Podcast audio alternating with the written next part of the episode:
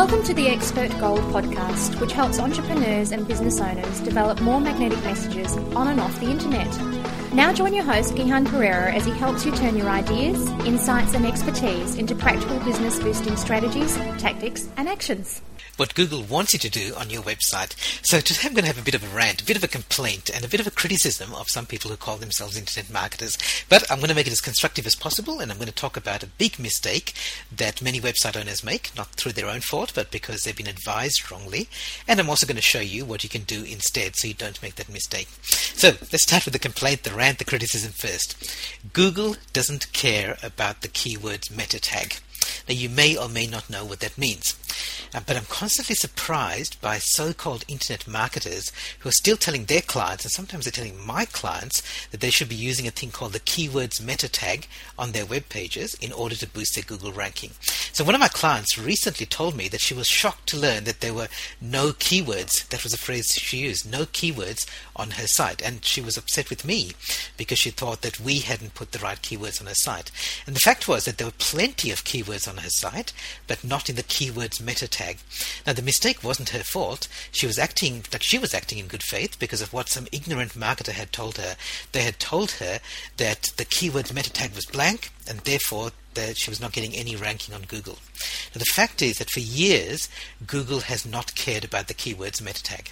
It's not been part of their way of ranking websites. It has been for older search engines like AltaVista and Lycos, but pretty much from the time that Google started, it's pretty much ignored that because it knows that it's so easy for web, website owners and webmasters and web developers to kind of game the system by putting special keywords in there which have nothing to do with the content of the page. And in fact, way back in 2009, Google even released a video saying Google does not use a keyword meta tag in their web search web search rankings. And if you search YouTube for that, you'll find that video. So that was in 2009. So that was a couple of years ago from the time I'm recording this.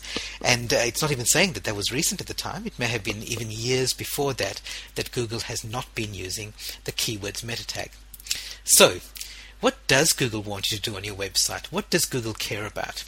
As you can imagine, everyone wants to know the rules that Google uses. But, as you can also imagine, Google's very careful not to disclose these rules because it makes it easier it makes it easier for unscrupulous website owners to unfairly exploit them. And these are the ones who actually know what they're doing, not the ones who are peddling bad advice. So it's always been a matter of, uh, of website developers and marketers trying to guess what Google wants. Luckily for us, Google recently, this is in May 2011, released a list of 23 guidelines for website owners to help them build Google friendly websites. These aren't Google's exact rules, which are too complex anyway for them to try and explain, but they're probably the most specific guidelines that Google has ever given to website owners. And the nice thing is that even if your website isn't based on getting lots of Google traffic, these are good, good, good guidelines to follow because Google's biggest piece of advice is this. So I quote, focus on delivering the best possible user experience on your websites, not on what you think are Google's current ranking algorithms. And I think that's good advice for any website owner. So let me look at Google's guidelines for you, and I've grouped them into three categories. I've taken out a few that aren't relevant to most of us, and I've slightly reworded some of them so that you can use this as a checklist. So three categories are high quality content, trusted authority, and presentation. So under high quality content, there are seven. Does a page provide substantial value when compared to other pages in search results? Does a page provide original content or information, original reporting, original research, or original analysis? Does this page provide a co- complete or comprehensive description of the topic? Does this page contain insightful analysis or interesting inf- information that's beyond the obvious? Is this the sort of page you'd want to bookmark, share with a friend, or recommend? Would you expect to see this material in a printed magazine, an encyclopedia, or a book? Are the topics driven by genuine interest of readers, or not just created by attempting to guess what might rank well in search engines? Okay, so Google's looking for high quality content. It's also looking for the second category, which is trusted authority.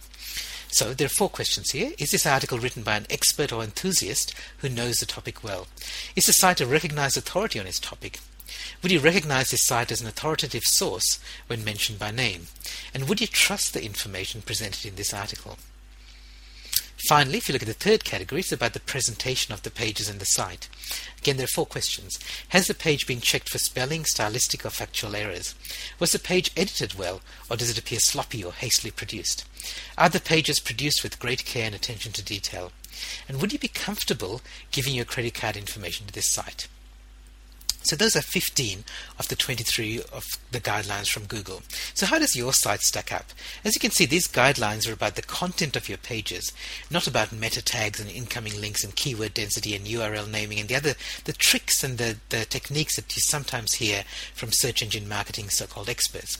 So this should be music to your ears because Google's telling you don't worry about all those tricks and gimmicks. Instead, focus on writing high quality content that positions you as an authority. And if you are truly an expert, authority, or thought leader already, that's really easy to do. So you should be happy with what Google really wants for your website. You've been listening to the Expert Gold podcast. Visit us on the web at gihanperera.com. That's G I H A N P E R E R A.com. You can join the podcast, listen to past issues, and leave your comments, suggestions, and ideas. We look forward to having you back soon. In the meantime, remember, great minds don't think alike.